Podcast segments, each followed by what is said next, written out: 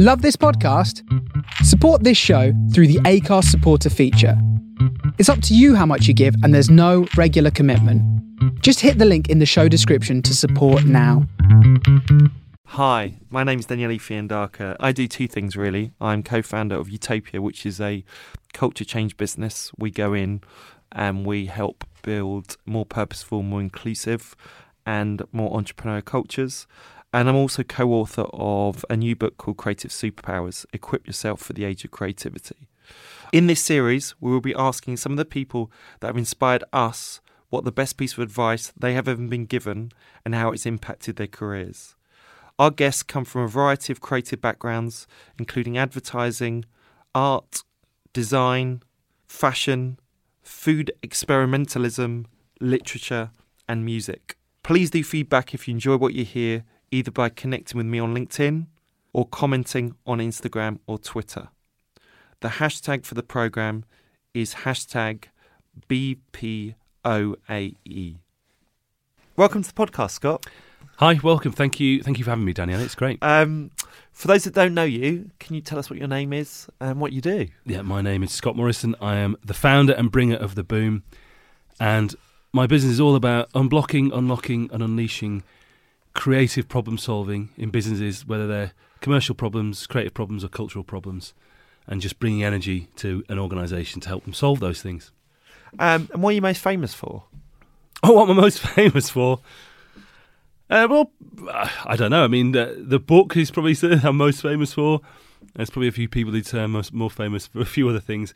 Um, but I was a music producer for quite a while, and I was signed to Defected Records. And and under uh, the band, our, our production crew was called Copyright. So what's quite funny is every now and again I meet a real house head somewhere and we get talking about music, and then I say, "Oh, is it defected?" and blah blah blah, and then they go, "Oh my god, I've got your records." so that's quite that's always quite funny, but and that was a long, long time ago. Yeah, cause it's interesting, isn't it? Because I, I, I, we, we first met when you were commercial director at Diesel. Yeah. So I wouldn't necessarily have ever seen you in my head as a creative. Right. You know, you know that that's a never. You know, even though we both, you know, and, and I'm a, and I, I consider myself creative with a small c, not with a big c. Yeah. Yeah. How would you consider yourself? Would you, you know, now in your career, do you still very much see yourself as a creative with a big c or a small c? I think I think with a, a small c. I mean, I started in advertising many many years ago, and of course you've got a lot of creatives with a big C there. Their their job title is creative, and there's a real differentiation between them and everyone else in the business. But what I've just found and what I'm I'm always thrilled about more and more is creativity with a small c, just getting into all different areas of business. And I work with lots of different brands and lots of different agencies and different people. And what's really interesting is when you start to lay out some some tools, give people some time to think through things, give them space to get their head cleared, and give them the right tools they will literally come up with some outstanding uh, solutions. And you know, and, and, you know, we always have this thing when we ask people. You, you do the same when we ask people before we're, we're, doing a session. How many people in here are creative? And I, you know, people, half the group maybe put their hands up. And then at the very end, when I've done a session with people, and they're coming up to present the things that they've thought about, the the solutions that they come up with are just absolutely fantastic. So I just think in business now, this creativity with a small c is apl- is applicable to, as I say, commercial thinking, creative thinking, cultural thinking, and everybody can do it. They just have to have the time, space, and tools to be able to do it.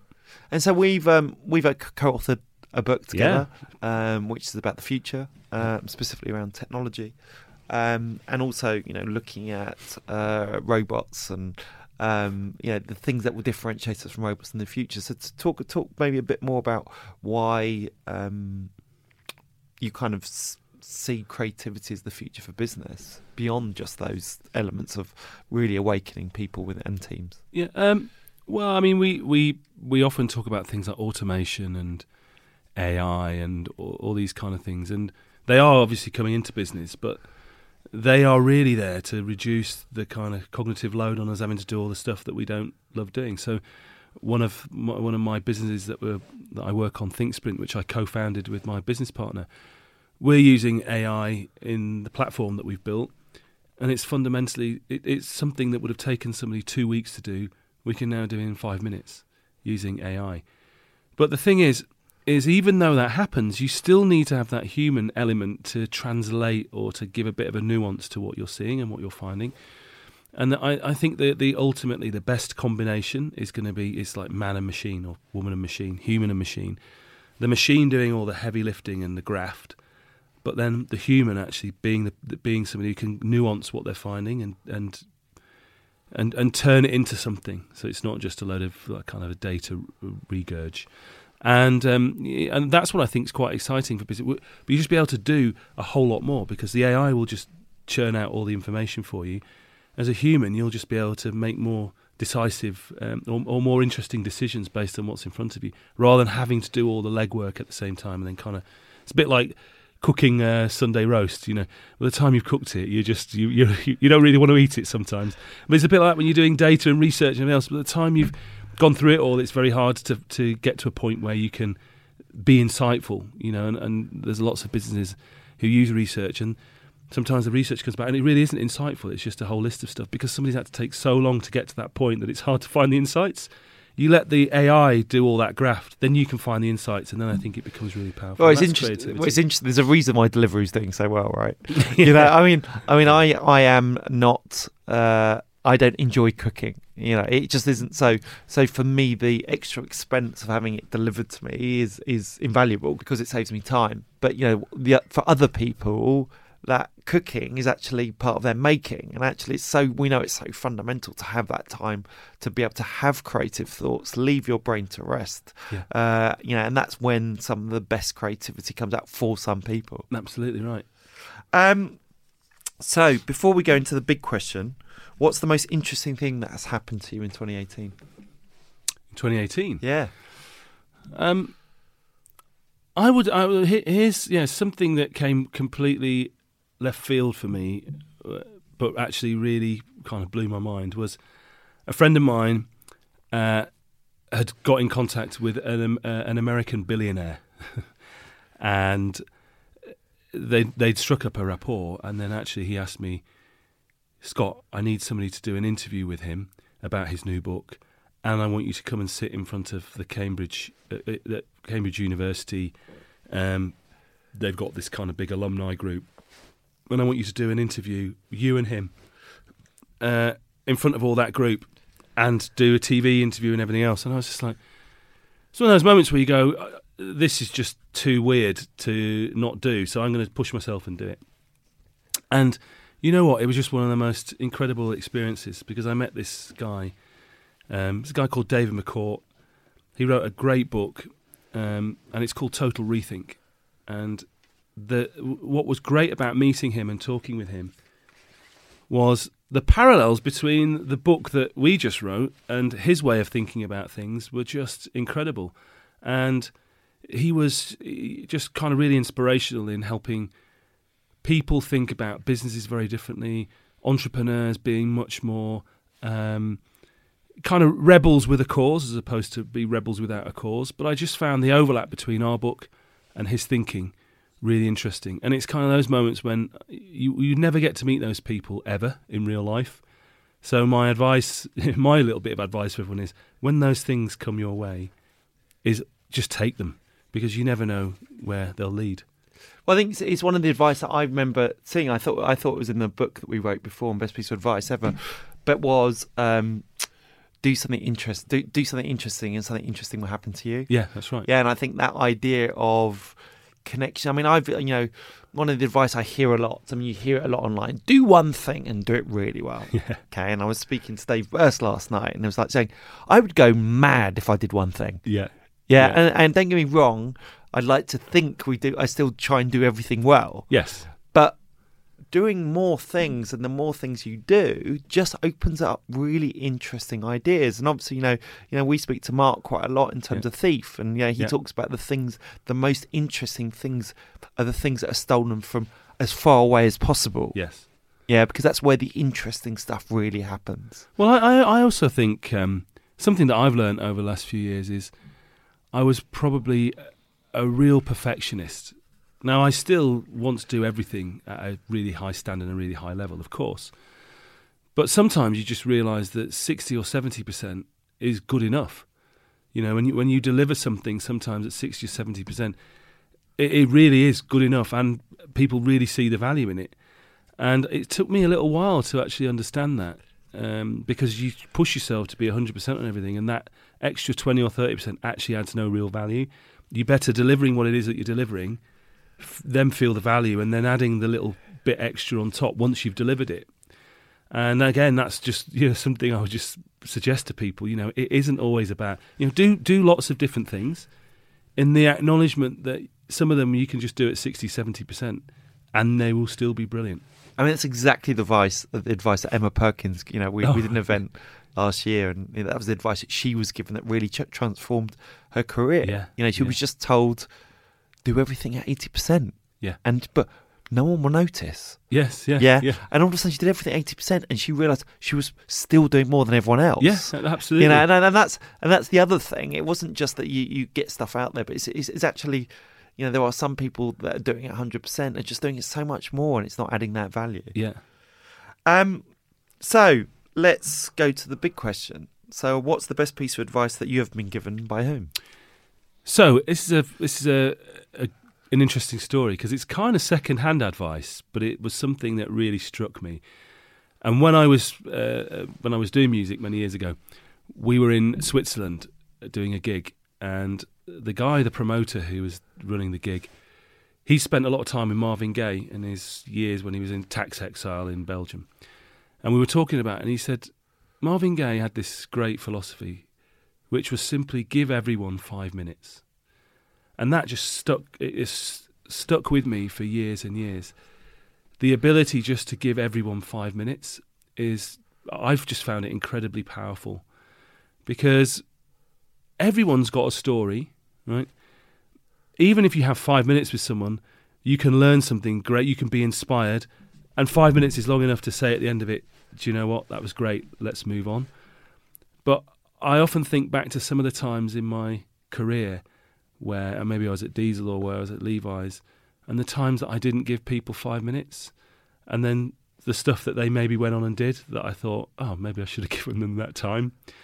Uh, and I think it's it's interesting, you know, when you are a CMO, when you when you're in business, and you sometimes you do have this kind of, you know, you can walk into a room as a CMO or CEO of a big brand, and people do want to speak to you because they want to, you know, they want to understand your business or they just want to meet you. It is quite easy just to go, you know what? No, I, you know, you can get this kind of malaise. You know, it's like I don't want to speak to anyone. I speak to so many people all the time, but the reality is, I I met this wonderful guy, um, Joseph O'Connor, Diesel. Uh, we worked with him a lot, and I gave him five minutes, and he came in and he said, Scott, I'm doing this incredible thing. It's called uh, Billboard. It was this was in the elec- uh, general election a few years ago, many years ago. Said, It's called Billboard, and I've managed to get all these celebrities. So he had people like Amy Winehouse at the time. All these people. They've created a poster to encourage young people to vote in the election. He said, and all I need is is some money to put together some lasers so I can laser project the posters on on poster sites and an office. For and I said, said, great, yeah, let's do it. And he went on to do so much for us, and has gone on to do so much great stuff, and uh, of his own volition, by the way, not not just from the fact that he worked with us, but but the the value that he brought to the business and to the brand and to what we were doing was just incredible. But just giving that having that five minutes with somebody unlocked a great story and then unlocked a great load of work. So just, just I'm, I'm asking you for advice now on the practical side because I've, I've, I've always kind of had that mentality of always meeting people, Mm. you know, that, because that's where things interesting happen. But Yeah. you do get to a stage, and probably I've got a stage in my career where you can't, you physically can't meet everyone that asks you to meet. Yes. Yeah, and Yeah. you're, you're, you're sitting there, you're trying to build a new business, and, and therefore you have to be re- uh, slightly more focused. And you know, I kind of always. I always feel like saying, "I'll give you a five minute call" feels really patronising.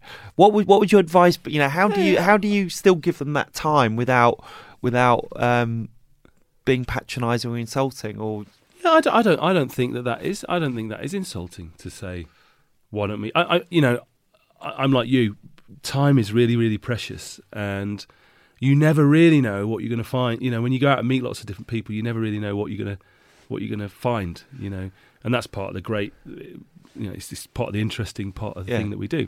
Um, but you can say to people, let's just have a five minute call Yeah, yeah, and let's just and, and structure it. You know, structure it to say, well, what is it that you're doing? What can we, you know, what can we do together? A great another, you know, friend of mine, Stelly Efty, always says the the best way to move anything forward is to go right. You know, have a quick conversation and go right. What are we going to work on together? Let's let's nail it now.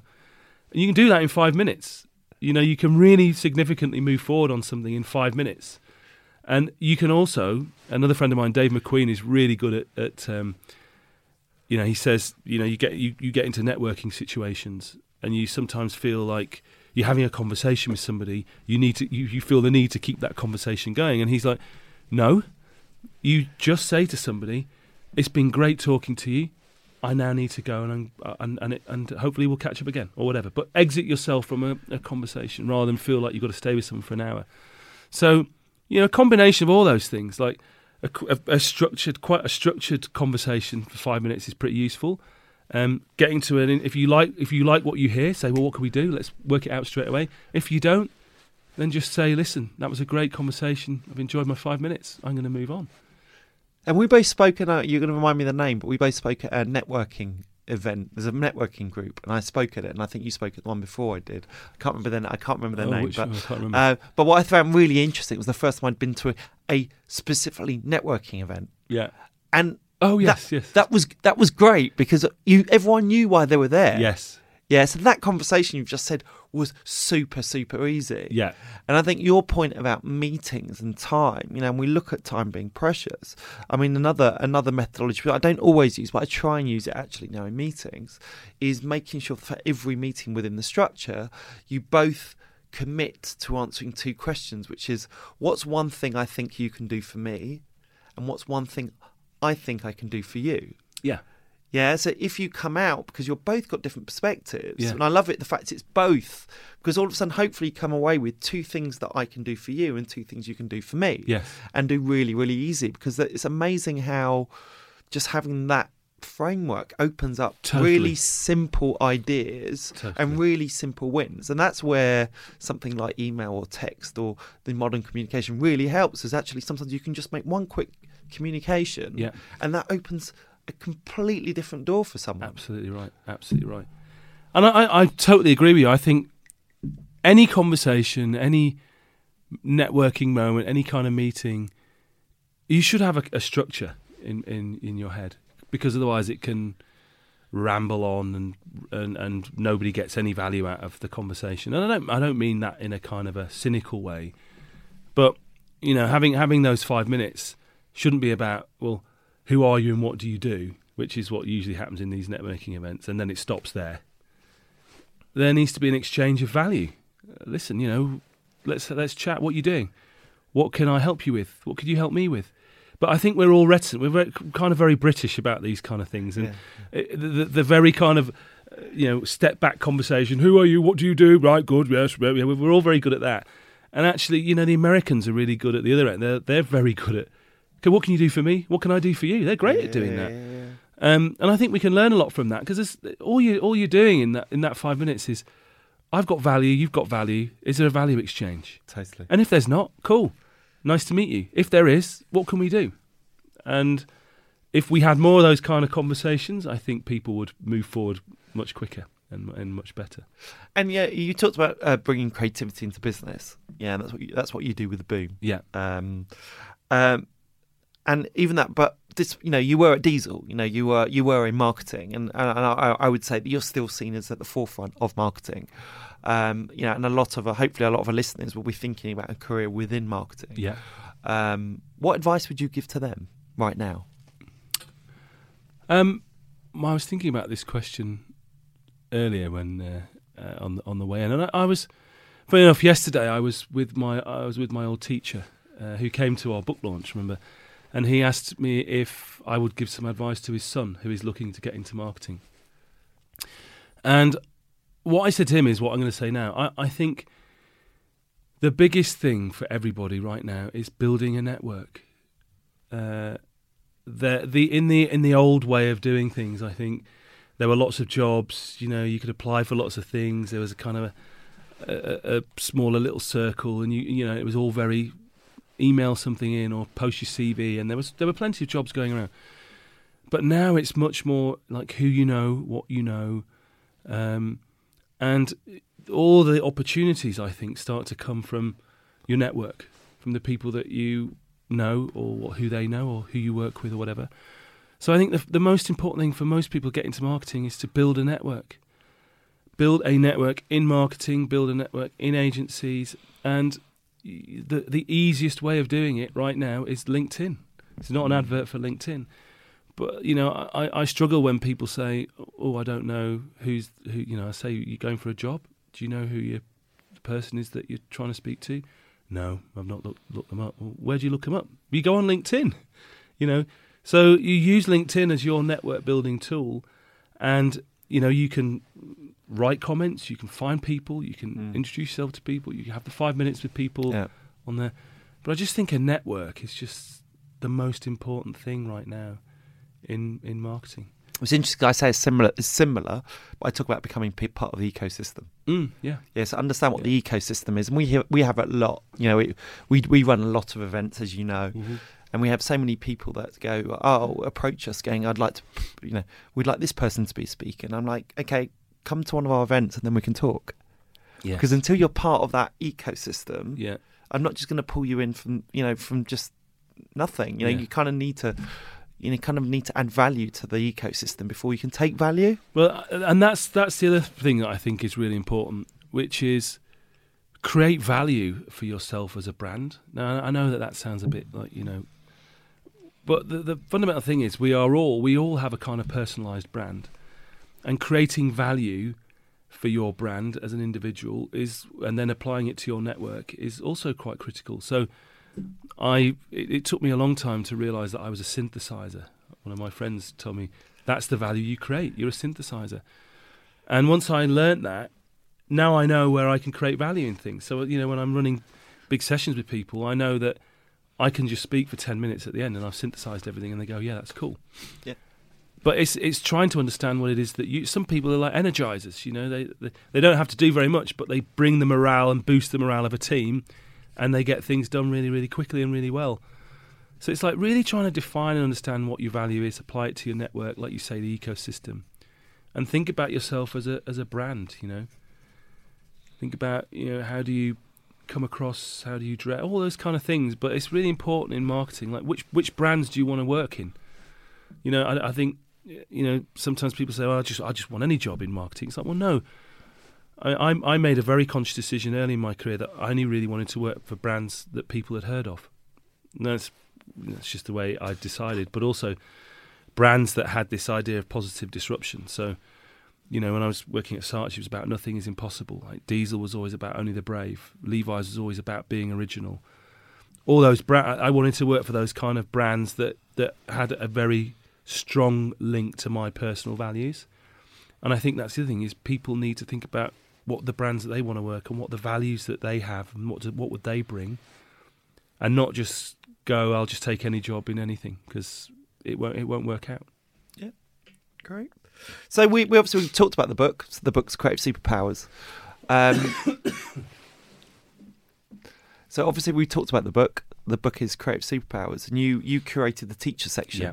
So tell us about the teacher superpower. Well, it was. Uh, I was absolutely inspired by a quote from Alvin Toffler, which uh, even now I just you know it hits me every time I read it.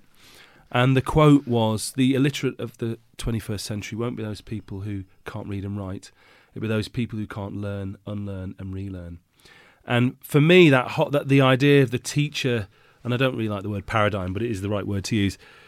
We, we often think of the teacher as you know me imparting knowledge onto somebody else, and the the, the, the idea on you know with the age of creativity that's happening, that's just not the way to think about teaching anymore.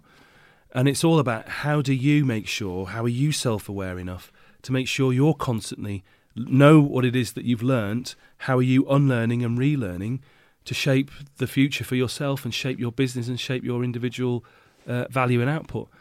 And that that kind of self awareness is just critical now in this day and age because I often use the example of, you know, if I was if I was presenting and I'm saying I was a social media expert, and I stood up in front of people and said, right, you know, it's all about MySpace. Well, they just look at me and think I'm a fool, you know. But what I learned back in the day when I was doing all that sort of stuff at Levi's and Diesel is of no use to me at all whatsoever right now. So if I'm not unlearning and relearning, and of course it's an exaggeration to make a point, but you can think of lots of different examples. I think of what's happening on the high street and retail and all these sort of things. And I think people are not unlearning and relearning what they've already learned. They're just doing the same thing over and over again. And they need some new ways and new approaches. And whether they come from, you know, just creative thinking or external people, but there needs to be a, a, new way of teaching ourselves that we need to make change. So, how do you unlearn and relearn? How do I? How do yeah, I do it? Yeah. Um, well, g- generally, depend, depends on what I'm doing, but I will I will make a list of assumptions if I'm going into something, into a project or something. I'll make a list of assumptions that I have going into it, and then I'll check off actually which of these are real, which of these are not real, which of these do I not really know. You know, so if I go into um, doing some marketing consultancy, I need to I need to you know I need to be able to think about is this a brand thing? Is this a strategy thing? Is this and then my assumptions behind it because my strategic knowledge or my brand knowledge or whatever else might be rooted in something two or three years ago, uh, and especially if it's digital brand or it's a startup brand. So then what I need to do is unlearn some of that. So stop stop thinking about some of the stuff in the ways that I would think about it, and then re, you know relearn and, and, and look at you know, who who inspires the brands that I'm working with who who do they look up to? What's the kind of strategies that they've used and not used? And so relearn a whole load of other stuff so that when I go into that world, I'm not using the kind of the background that I'm just coming with, but I've got a perspective on that on that based on my experience and knowledge, but it's rooted in their world and their understanding and their knowledge of their business. Great. So, what are you most looking forward to in 2019? Well, do you know what? Uh, I I made it. I've made a conscious choice this year to do more uh, audio visual stuff. So Oh. more podcasts, Oh, fantastic. uh, a bit more filming and stuff. Uh, I love doing them. So uh, it's it's it's just about you know doing more of them, and I get a real thrill out of doing. You know, I like doing. I don't like hearing my own voice, by the way, but I do like doing podcasts and um, audio visual stuff, and I'm doing some videos and whatever. Just because it's a skill that I want to grow, and uh, I was told years ago I should be on TV, but I've never, I've never actually made that leap, and I'm not sure I want to. But I do, I do find, I, I do actually find when I listen to podcasts, I, I learn a lot from podcasts, and doing them and doing more of them, and being able to uh, share what share my views and my thoughts on things, and just a variety of different people, and meeting lots of different people and doing them. That's what I'm really looking forward to. So building a whole new skill uh, in 2019. Well, you said you like listening, to, not only contributing, listening to podcasts. Uh, you've been great. I hope you get to listen to the uh, our other uh, podcasts when they come out. But um, thanks as always. You always help me fill up my boom. So Oh, thank you. thank you, Scott. Stay boom, everyone. Thank you. This podcast is sponsored by Creative Superpowers, the book that gives you the skills to thrive in the age of creativity. Now available on Amazon and all good bookshops.